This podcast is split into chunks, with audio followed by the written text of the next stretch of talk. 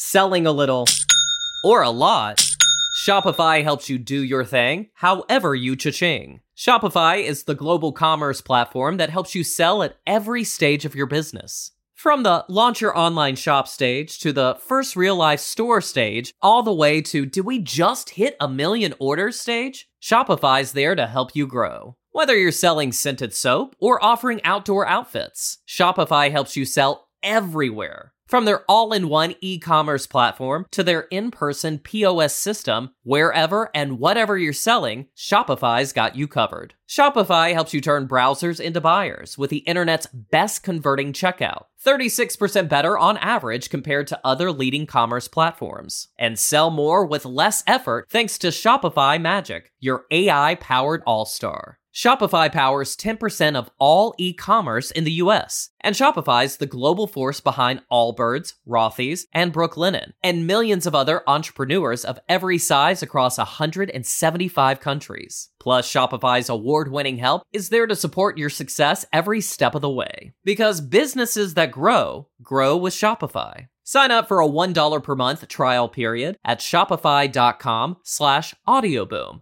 all lowercase. Go to shopify.com slash audioboom now to grow your business no matter what stage you're in. Shopify.com slash audioboom.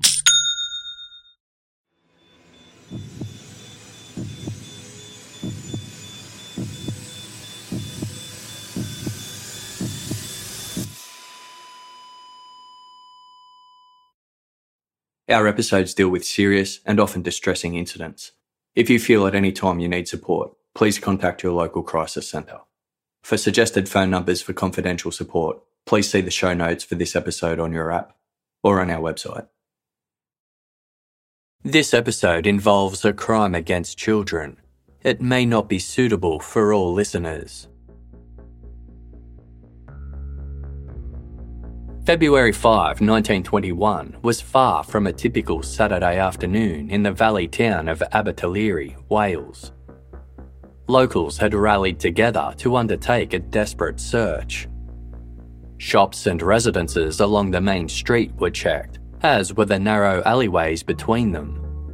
Men and their sons ventured off into the surrounding hills, while others trekked the lengths of the railway tracks and the nearby Ebbw River.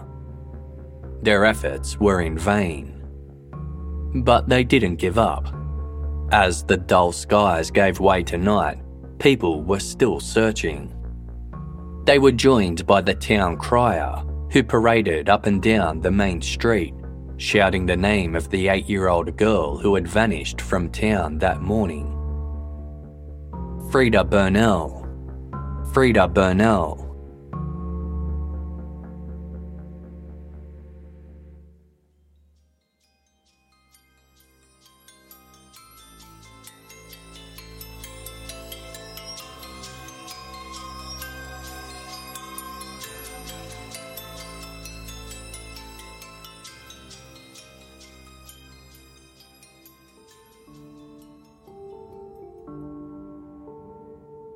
Hours earlier, Freda Burnell had been skipping down Somerset Street into Abertillery's bustling town centre. The sight of little Freda in her black buttoned boots, red cap, and brown coat, all by herself, didn't raise any eyebrows. The coal mining town she called home was small, and locals trusted each other. Freda was running an errand for her father, who was in need of some feed and poultry grit for the chickens they owned. He had promised his daughter a penny as a reward for buying the supplies on his behalf. At around 9am, the bell at the top of the front door of Mortimer's store jingled as Freda entered. The shop specialised in livestock supplies, and while they had the chicken feed Freda requested, there weren't any sacks of grit, only loose grit. Freda said she would go home to ask her father if that would suffice, and if so, she would come back. But she never returned. By late afternoon, Abertillery's locals were assisting police and the Burnell family in trying to locate Freda. Somehow, during her journey home from Mortimer's store, she had vanished without a trace. The following morning, a local coal worker finished his shift in the mines and began the walk back to his home. As he approached Abertillery's town centre, he headed down a narrow side alley where he stumbled across a Hessian sack discarded in the mud. It clearly held something. The coal worker examined the sack closely. Inside was the body of eight year old Freda Burnell. Her remains had been dumped just 90 metres from her house. Freda had sustained a violent blow to the head, but it was the cord still wrapped around her neck that had caused her death. A piece of cloth was stuffed inside her mouth, and her wrists and ankles were tied behind her back with rope. Her attacker had also attempted to rape her. The shocking murder rattled the typically carefree townsfolk. Freda's funeral was held on the street outside her home to facilitate the large crowds of mourners that wished to attend. They circled around her small coffin, their sense of loss tinged with fear as they wondered who among them would carry out such a violent and disturbing crime. In a desperate bid to identify Freda's killer, locals carried out a seance. In the 1920s, it was widely believed that such acts allowed communication with spirits who might be able to provide crucial information. According to one participant, the seance succeeded, with the spirits offering a description of Freda's murderer. This description just so happened to match that of a man seen loitering near the alley shortly before her body was found there. He was an outsider and not known to the townspeople, between 30 to 40 years of age, approximately 5 feet 6 inches tall, with dark hair and a heavy mustache. He was wearing dark breeches, a lounge coat, and carrying a stick. The information obtained via the seance was taken seriously at the time, but local authorities sought further evidence. This type of crime was unheard of in Abertillery and was beyond their expertise, so they requested assistance from London's experienced and well equipped Scotland Yard police force. Two detectives soon arrived in town to carry out an investigation.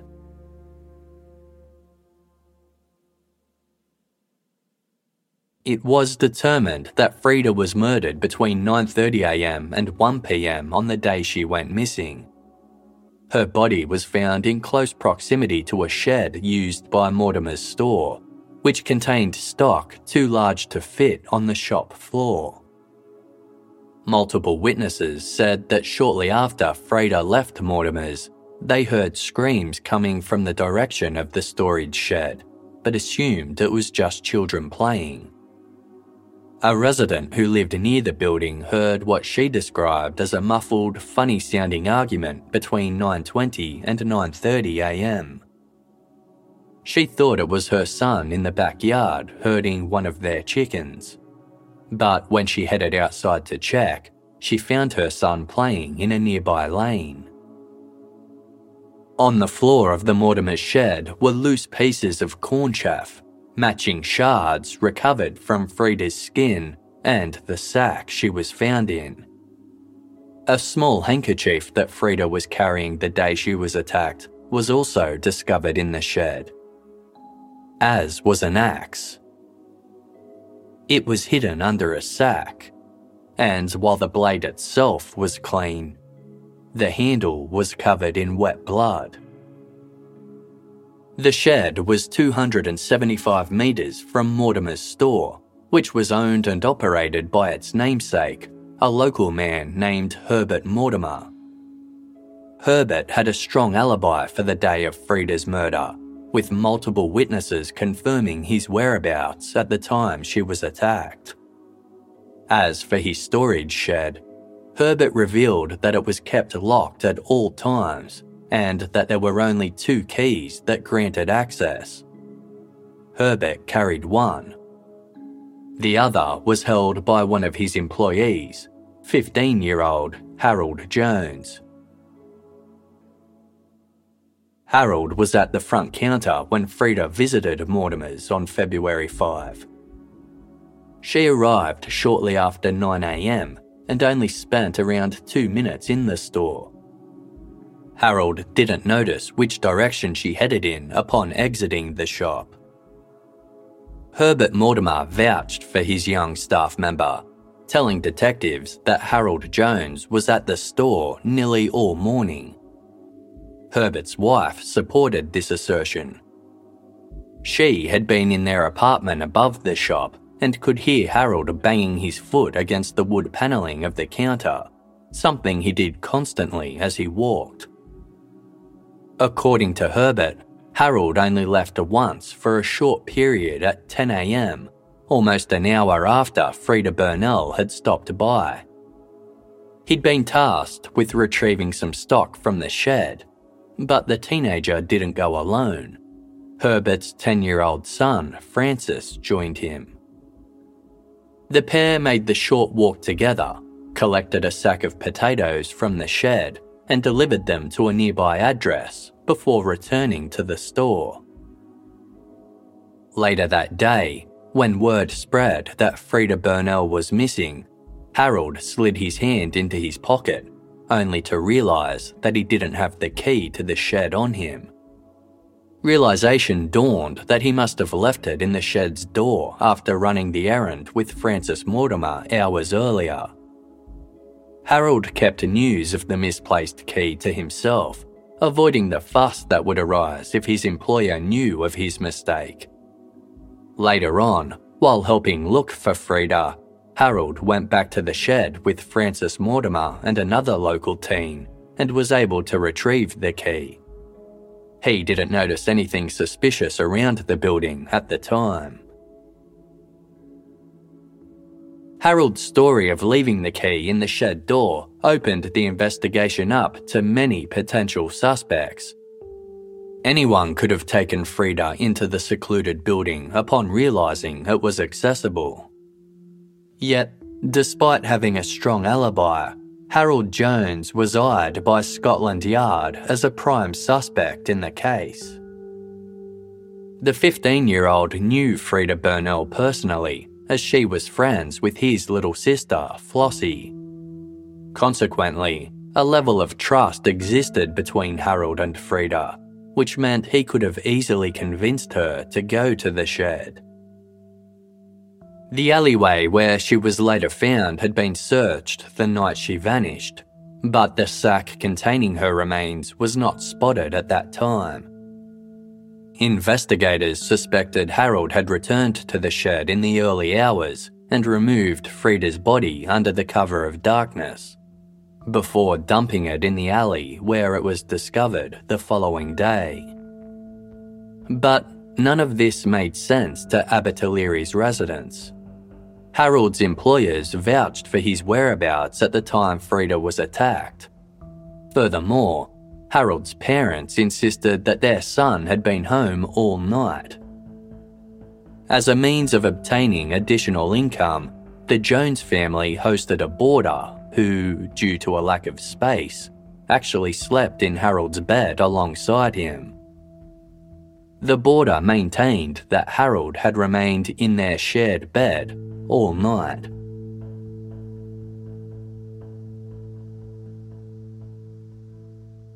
Despite the town coming to his support, Harold Jones was arrested on suspicion of Freda Burnell's murder and held at the Abertillery police station to await an inquest into the eight year old's death.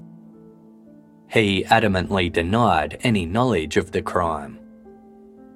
The grief that had washed over Abertillery following the murder was quickly replaced by outrage over the arrest of Harold, who was an exemplary young lad. Like many others in the community, he came from a coal mining family. The working class Joneses made do with what they had and were immensely proud of their eldest son, Harold, who was intelligent and well read he was very much loved by his parents, Philip and Eleanor, and neither he nor anyone in his family had any previous run ins with the law. Harold was an inquisitive youth and had done very well at school, with his former principal describing him as a model student. He loved to play the organ and practiced regularly at home. Harold left school at age 14, which was common at the time. He avoided taking up work in the physically demanding and dangerous coal mines by securing a job as a shop boy for Mortimer's. To mark his new employment, Harold had a photo taken of himself standing outside the store. It showed the slight teen immaculately dressed in a suit, complete with pocket watch and cap. Not one to have his photo taken often, Harold stood awkwardly before the camera, which captured his blank expression. Herbert Mortimer said Harold was an obedient and trustworthy employee, which was why he gave him a key to his storage shed. Harold took great pride in his appearance, wearing a suit and clean white apron to work every day, and his friendly nature ensured he was well liked by customers. Outside of work, the popular Harold was never short of friends, and had started dating a girl just prior to his arrest. Still, the investigators from Scotland Yard were certain they had Freda's killer in custody. Local police supported their decision, much to the fury of the public. They knew an outsider was to blame. A coroner's inquest into the death of Freda Burnell formally began a month after she was found. Its purpose was to determine whether Freda's death was caused by willful murder, and if so, whether Harold Jones would face a criminal trial. Due to a lack of scientific testing at the time, the evidence against Harold was largely circumstantial. Harold had spent the past month in a prison cell at Abertillery Police Station. Upon taking the witness box, he looked nervous and had difficulty answering questions, often giving contradictory evidence. The prosecution took his anxious demeanour as a sign of guilt, and for four hours they continued to barrage him with questions. Multiple people testified in Harold's defence, including his employer, his parents, and the boarder who shared his bed, all in turn providing crucial alibis. Supporting his innocence were the reported sightings of a stick wielding stranger with a mustache spotted on the corner of the alley where Freda was later found. This was the same man allegedly described by spirits during a seance that townsfolk held after the discovery of Freda's body. The same spirits had also apparently provided the killer's name, which was written on a piece of paper, folded, and given to the coroner for his eyes only. The jury at the centre of the inquest were left uncertain by the varying accounts and returned an open finding. The coroner refused to accept this result, and the jury were made to reconsider. They returned with an amended verdict, concluding that Freda's cause of death was willful murder by some person or persons unknown. Bail for Harold Jones was refused, and he was remanded in custody until April 5, when he would be brought before a magistrate to determine whether he would go to trial.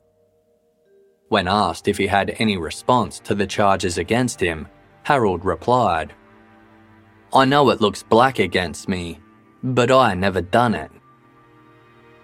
On April 5, he was ordered to stand trial for Freda's murder. Harold pleaded not guilty. In the lead up to the trial, Herbert Mortimer sought to investigate some of the circumstantial evidence that had implicated his young employee. This included Freda's handkerchief, which was found on the floor of the storage shed, cited as evidence that she was killed there. According to the Manchester Guardian, Herbert discovered that if he leaned through one of the windows, he could drop a handkerchief that landed very near to where Freda's had been found. Although this failed to address the bloodied axe, the corn chaff, or multiple reports of a commotion from the shed after Freda left the store, Herbert still believed Harold to be innocent. Herbert also recalled that when he first bought the shed, its previous owner had told him that she was missing a key and he would need to have another spare made. This meant a third, unaccounted for key was still out there, which would grant its holder access to the shed. On June 21, 1921, the trial against Harold Jones for the murder of Freda Burnell commenced. Harold received glowing character references from his family, his former school headmaster, and his boss, Herbert Mortimer. Herbert stood by the alibi he had provided for Harold from the outset, maintaining that the teen was in his store at the time Freda was attacked. When Harold took the stand, he appeared calm and performed much better than at the inquest answering questions without hesitation or contradiction. His cross examination was rigorous and lengthy, but Harold remained composed throughout. The prosecution labelled Harold as heartless and someone with tremendous ability to control his emotions. The trial only lasted one day, after which the jury of seven men and five women retired for five hours. They returned with a unanimous decision. For the willful murder of Freda Burnell, 15 year old Harold Jones was found not guilty. The town of Abertillery rejoiced.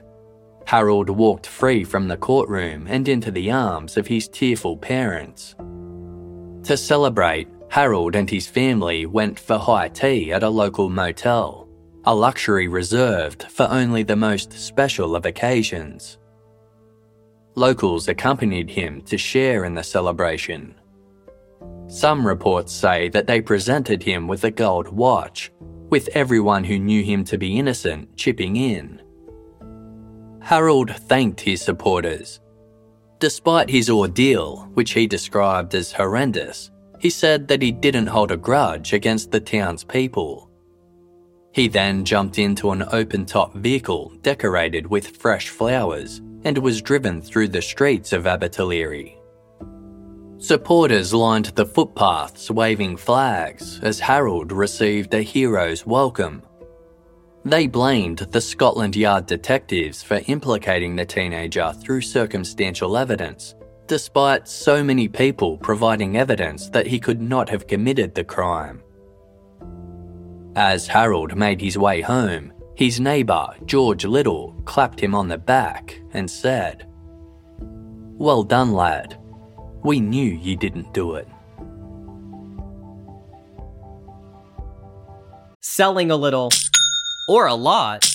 Shopify helps you do your thing, however you cha-ching. Shopify is the global commerce platform that helps you sell at every stage of your business. From the launch your online shop stage to the first real life store stage, all the way to did we just hit a million orders stage? Shopify's there to help you grow. Whether you're selling scented soap or offering outdoor outfits, Shopify helps you sell everywhere from their all in one e commerce platform to their in person POS system, wherever and whatever you're selling, Shopify's got you covered. Shopify helps you turn browsers into buyers with the internet's best converting checkout, 36% better on average compared to other leading commerce platforms. And sell more with less effort thanks to Shopify Magic, your AI powered all star. Shopify powers 10% of all e commerce in the US, and Shopify's the global force behind Allbirds, Rothy's, and Brooklinen, and millions of other entrepreneurs of every size across 175 countries. Plus, Shopify's award winning help is there to support your success every step of the way. Because businesses that grow, grow with Shopify. Sign up for a $1 per month trial period at shopify.com slash audioboom, all lowercase.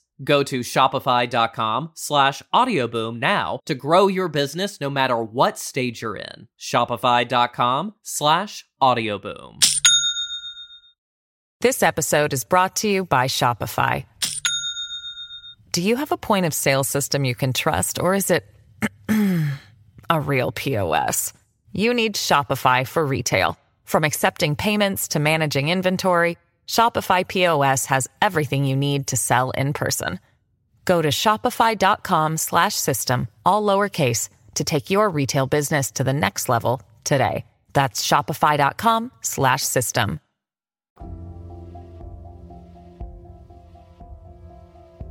On Friday, July 8, 1921, 11 year old Florence Little completed her homework, ate her dinner, and did her nightly chores. At 9 pm, she asked her father George if she could go outside and play for a while.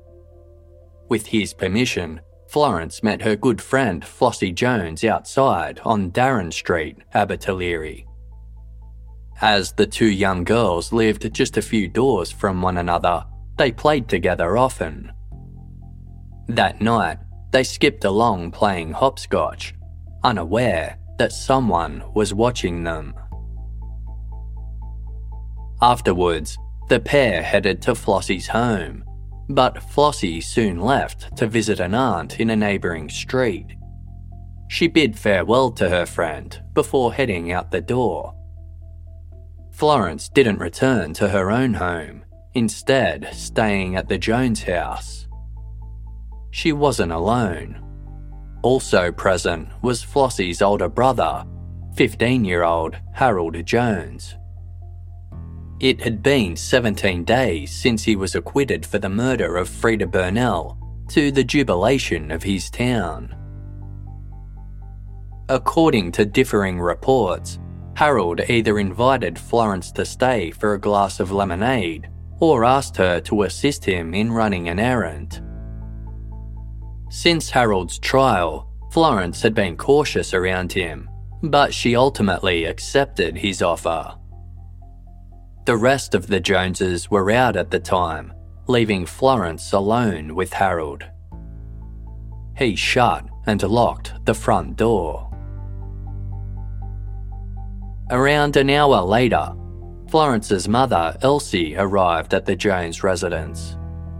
She knocked on the door, and after about two minutes, Harold answered. He was shirtless and smiling. He told Elsie that he had just been taking a bath. She asked if he had seen Florence, as she hadn't returned from playing with Flossie. Harold said that she had been at the house, but left earlier via a back door with the intention of going home. Elsie looked for her daughter throughout the surrounding streets, but failed to find her. Nervous and scared, she phoned the local police, who commenced their own search at 11:15 p.m.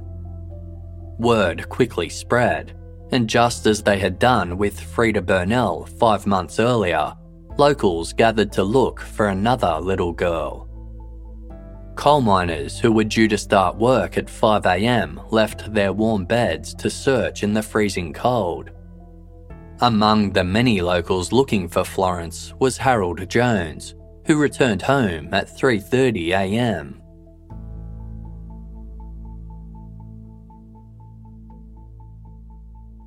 Harold climbed out of bed the following morning and ate breakfast, all the while seeming his normal self. A short while later, police officers arrived to question him in relation to Florence Little's disappearance. He calmly smoked a cigarette while telling them that Florence had arrived at his doorstep the night before, but then ran off. After the interview, Harold strolled outside to visit some friends a few streets away. Given that he had just been involved in a murder trial involving a very similar incident, the police weren't convinced that Harold had nothing to do with Florence's disappearance. Officers spoke with Harold's father, Philip Jones, and advised him that they wanted to search his house. He replied, Very well, come along. A rudimentary search of the Jones home uncovered nothing that raised suspicion. However, it looked as though the kitchen walls had been recently cleaned, with white marks streaked across them. An examination of Harold's clothes revealed seven ladies' handkerchiefs stuffed into some trouser pockets. These discoveries prompted a more thorough inspection of the home. A check under the kitchen sink revealed a bloodied pocket knife. Harold's father later claimed that the blood on the knife was his, as he had cut his finger slaughtering a chicken a week earlier. But this didn't explain a saucepan filled with bloody water that was found alongside the knife, or a blood-stained plank of wood discovered behind the kitchen coal burner. The rooms upstairs were re examined. Scanning the ceiling in one of the bedrooms, a constable noticed what appeared to be blood smeared across a hatch that led to an attic. Realising that Harold would have needed to stand on something to gain access to the attic space, the constable searched his bedroom and found a small table with a cloth lying across it. He lifted the cloth, revealing a tabletop streaked with bloodstains. Hoisting his upper body into the cramped attic hatch, the constable shone a torch into the darkness. Lying spread out on top of the beams was the partially clothed body of Florence Little, lying in a pool of blood. The constable carefully removed the deceased 11 year old from the attic, handing her tiny body to another officer below. Harold's father, Philip, watched on in disbelief. Then he went to find his son. Harold Jones was chatting to a friend approximately 320 metres from his home when he saw his father approaching. As reported in the Manchester Guardian, Philip said to Harold, Sonny, come here. They have found that body in our house. Harold replied, I have never done it, Dad. Philip said in response, you or we will have the blame. Do come out and face it. Philip Jones then performed a citizen's arrest of his own son, escorting him home without resistance. As they walked down the street, Harold called over his shoulder to his friend Goodbye, another holiday. When Harold walked through the front door, his mother told him be brave, my son. They have found the body in the house. Florence died of blood loss caused by a slash to her throat, with almost all the blood in her body having drained away. An analysis of her stomach contents determined that Florence died between 9:30 and 10 p.m. the previous night, coinciding with the exact time period that she was inside the Jones home but before her mother stopped by looking for her. When Florence's mother, Elsie, heard of her daughter's murder, she collapsed and was bedridden for weeks. Reports asserted that she remained in a state of unconsciousness for days on end. Crowds of curious onlookers gathered outside her home, wanting to know the status of the police investigation a similar group also lingered outside the Jones residence. Schoolchildren even sold water to rubberneckers. Harold Jones was formally placed under arrest by the local police. A doctor physically examined him and noticed slight abrasions to his left and right forearms and a scratch on his right wrist. Harold maintained he had received the injuries from falling from a bicycle a few days earlier and said this was also the cause of bloodstains found on a pair of his trousers. But the doctor was of the opinion that the wounds were fresh and nowhere near severe enough to cause the heavy stains found on Harold's pants. He put the abrasions down to Harold squeezing through the attic hatch to hide Florence's body, and his trousers were bloodied from carrying her body. In town, an angry mob of 500 locals descended on the Abertillery police station, demanding Harold's immediate release. Their support for him was unwavering, despite the teen's implication in the murder of yet another young girl. Some were so convinced that he was being stitched up again that they threatened to kill the officers involved in his arrest. The station's superintendent was tasked with trying to calm the mob and told them, I have found the body of the child in the attic of Harold Jones, foully murdered, and I have arrested Harold Jones. I think this is all I can tell you, and it would help us if you disperse and go to your homes. Following the ordeal, the superintendent, likely overcome with stress, spent the rest of the weekend in bed on doctor's orders. A coroner's inquest began on July 11, three days after Florence was killed, to determine whether Harold Jones should once again stand trial for murder. Harold professed his innocence, just as he had done with the Freda Burnell case. Halfway through the inquest, he spotted his mother on the balcony and yelled out to her, Hello, Mum. She replied, Hello, son, and was promptly removed from the courtroom to prevent further interruptions. As reported in the Manchester Guardian, Harold's sister, Flossie, had to be dragged in by her father to give evidence. She cried constantly hardly able to speak of her close friend's murder. Harold did not even glance at her, instead, staring straight ahead with an emotionless expression. The inquest was adjourned until July 23, at which time the coroner summed up his findings. He told the jury it was customary to look for some motive in such crimes, but this was a case in which there appeared to be no motive. He reminded them that although they might consider Harold Jones a madman, they had no jurisdiction to inquire into the mind of a person. All they need do was determine whether he was guilty or not.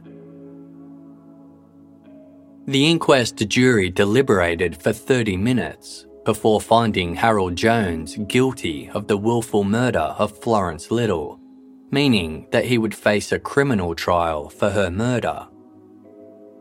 He displayed no emotion upon hearing the verdict, and when asked if he had anything to say, he jumped to his feet and loudly exclaimed, Not guilty. Harold was sent back to prison to await trial. While awaiting trial for Florence Little's murder, Harold put pen to paper and wrote I, Harold Jones, confess I did wilfully and deliberately murder Florence Little on July 8, causing her to die without preparation to meet her God. The reason for doing so being the desire to kill. His written confession went on to detail how he strangled her before cutting her throat and placing her head over the kitchen sink to drain her of blood. He then described how he hoisted her body into the attic using some rope and afterwards cleaned himself and the kitchen. Quote, As I was having a bath, Mrs. Little came to the door. just as I was washing my head and my body. I denied Florence was in the house and went back and finished my bath. On November 1, 1921, Harold Jones appeared in court and pleaded guilty to the murder of Florence Little. His written confession was read aloud before the Director of Public Prosecutions made an announcement. Another statement was to be read to the court in order to put to rest any worry remaining amongst the families of Abertillery. This one began I, Harold Jones, wilfully and deliberately murdered Freda Burnell in Mr. Mortimer's warehouse on the 5th of February.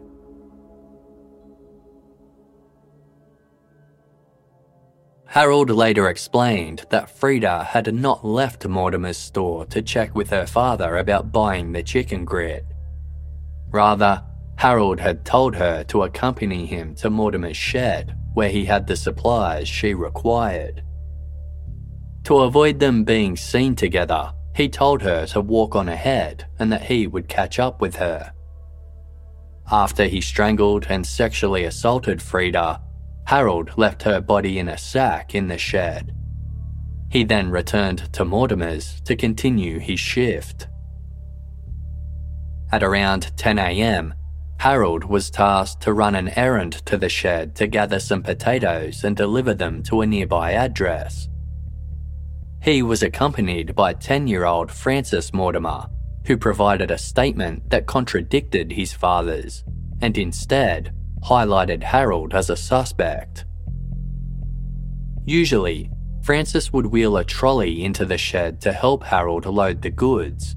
But on this occasion, Harold told Francis that the trolley was unnecessary and had him wait outside. Harold then opened the shed's door just a fraction before shimmying his way in. Francis assumed there was something on the other side preventing the door from being opened fully. Harold emerged a short while later with a sack of potatoes and told Francis to deliver them to a nearby address, adding that he would soon follow. He eventually caught up with Francis and they delivered the stock before returning to the store. Later that night, as the search for Freda was well underway, Harold returned to the shed with Francis and another local teen. Francis explained that it was about 10:20 p.m. when the group headed down the dark, quiet laneway.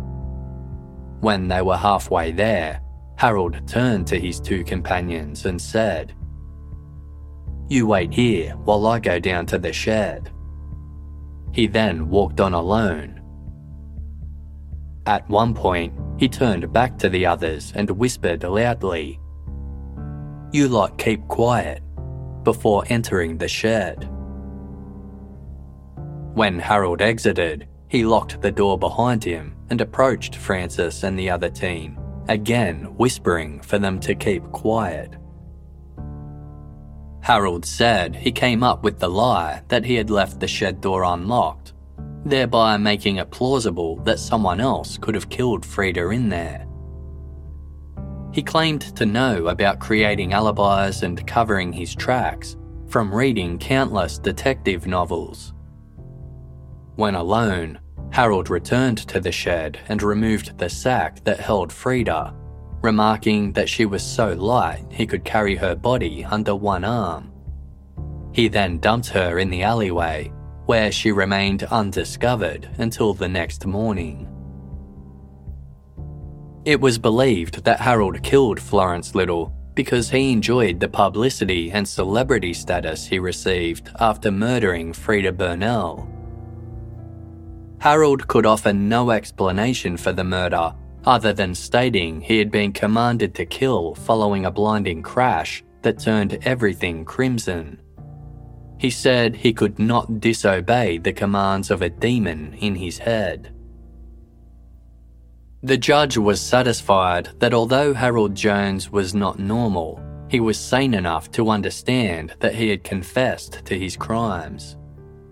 He addressed Harold, passing the sentence that he be detained at His Majesty's pleasure, meaning that he would be imprisoned for an indeterminate period.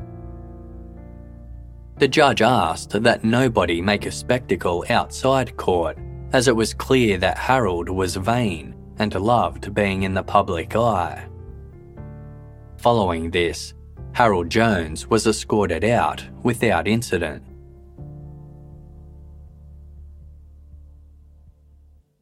Those who wondered why Harold Jones had pleaded guilty before his trial even began soon had an answer. At 15 years old, Harold was beneath the legal age to receive capital punishment as a sentence. If the trial extended beyond his 16th birthday on January 11, 1922, a guilty verdict would result in Harold facing the death penalty. By pleading guilty to both murders before he turned 16, Harold Jones saved himself from the hangman's noose. He appeared to show no remorse for his actions and was labelled a calculating psychopath. The residents of Abertillery struggled to come to terms with the realization that a popular local teenager, whose innocence they had believed in, was in fact a cold blooded killer.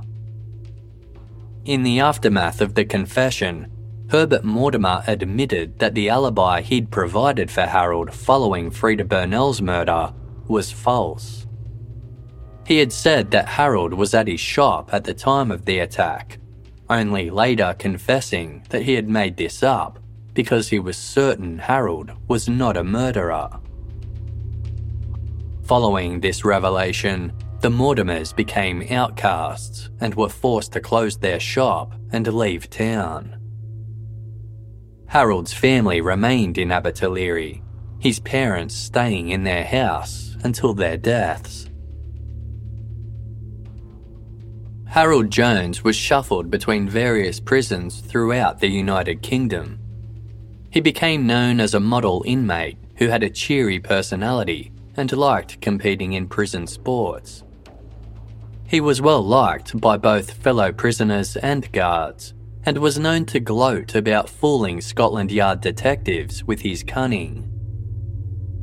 Despite a psychiatrist recommending that Harold remain in prison forever, he was released on parole at age 35 after serving 20 years.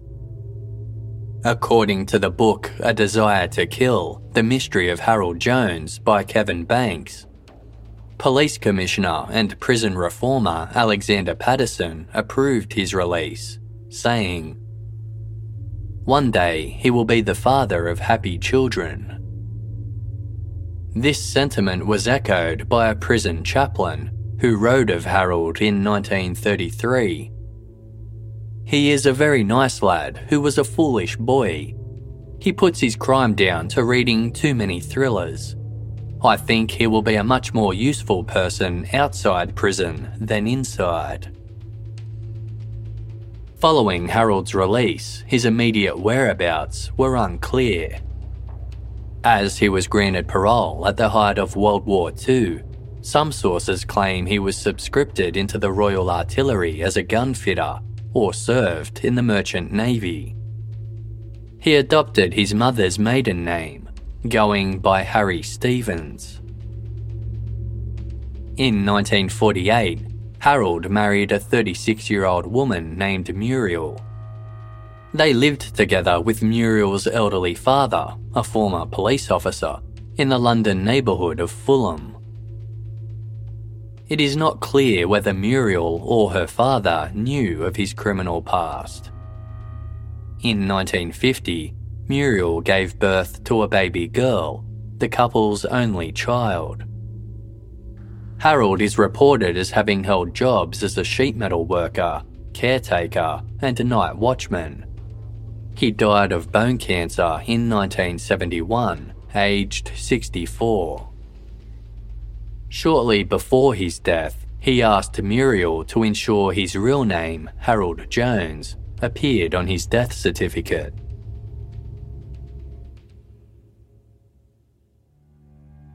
Following his release in 1941, Harold Jones appeared to live a normal, law abiding life.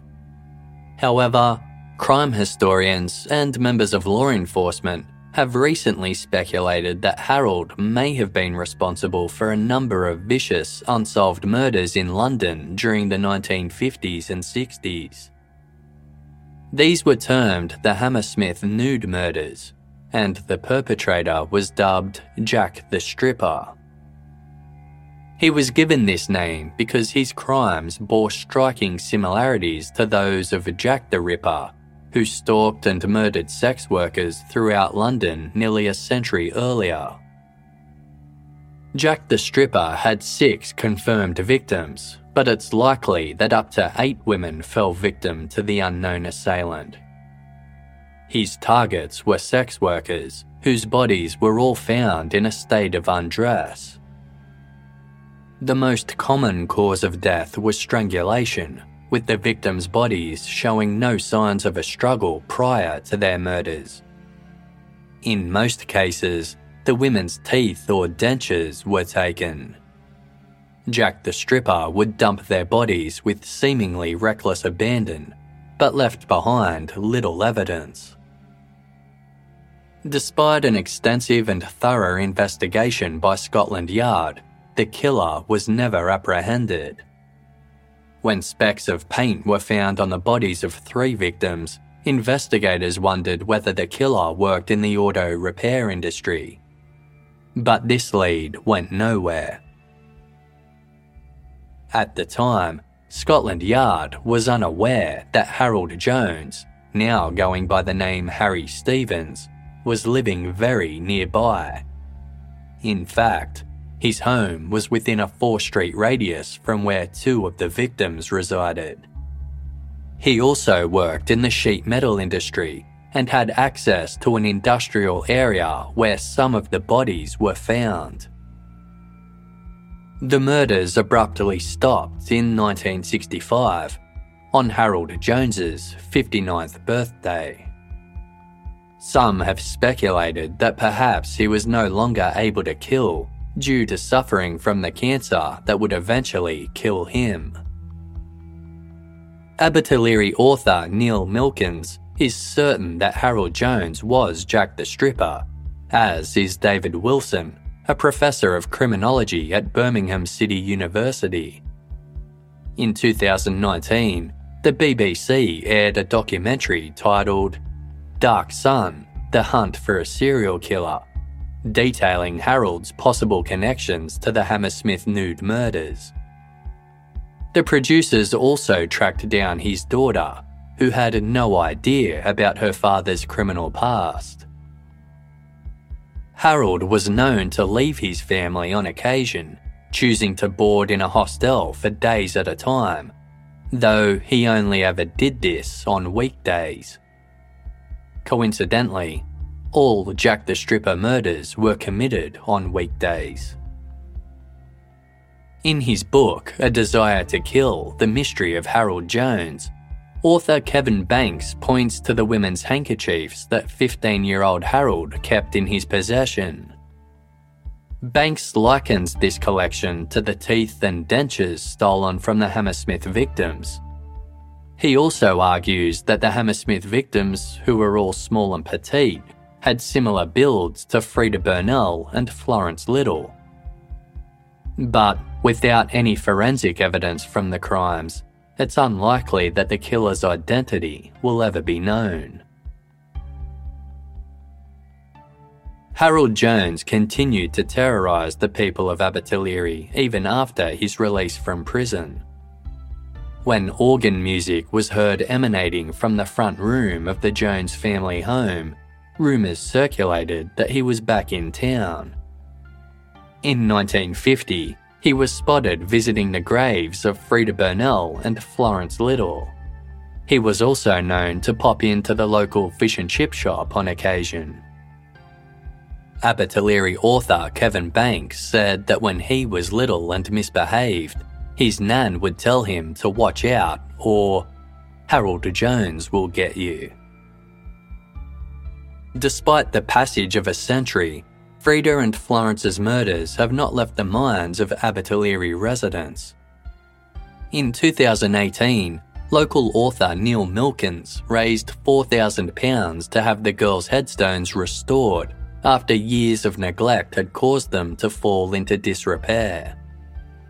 Hundreds of people attended the unveiling of the repaired graves, including relatives of Freda and Florence.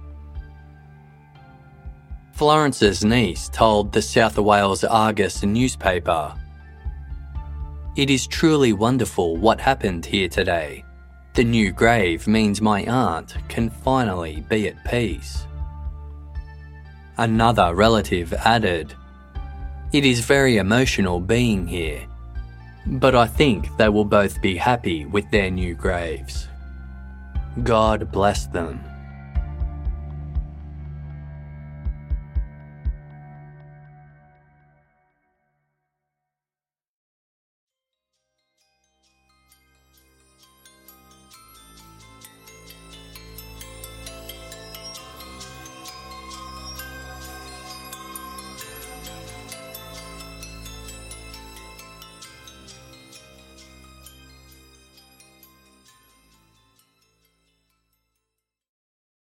Selling a little or a lot, Shopify helps you do your thing however you cha-ching. Shopify is the global commerce platform that helps you sell at every stage of your business. From the launch your online shop stage to the first real life store stage, all the way to do we just hit a million orders stage? Shopify's there to help you grow. Whether you're selling scented soap or offering outdoor outfits, Shopify helps you sell everywhere. From their all in one e commerce platform to their in person POS system, wherever and whatever you're selling, Shopify's got you covered. Shopify helps you turn browsers into buyers with the internet's best converting checkout, 36% better on average compared to other leading commerce platforms. And sell more with less effort thanks to Shopify Magic, your AI powered all star. Shopify powers 10% of all e-commerce in the US, and Shopify's the global force behind Allbirds, Rothy's, and Brooklinen, and millions of other entrepreneurs of every size across 175 countries. Plus, Shopify's award-winning help is there to support your success every step of the way. Because businesses that grow, grow with Shopify. Sign up for a $1 per month trial period at shopify.com slash audioboom, all lowercase.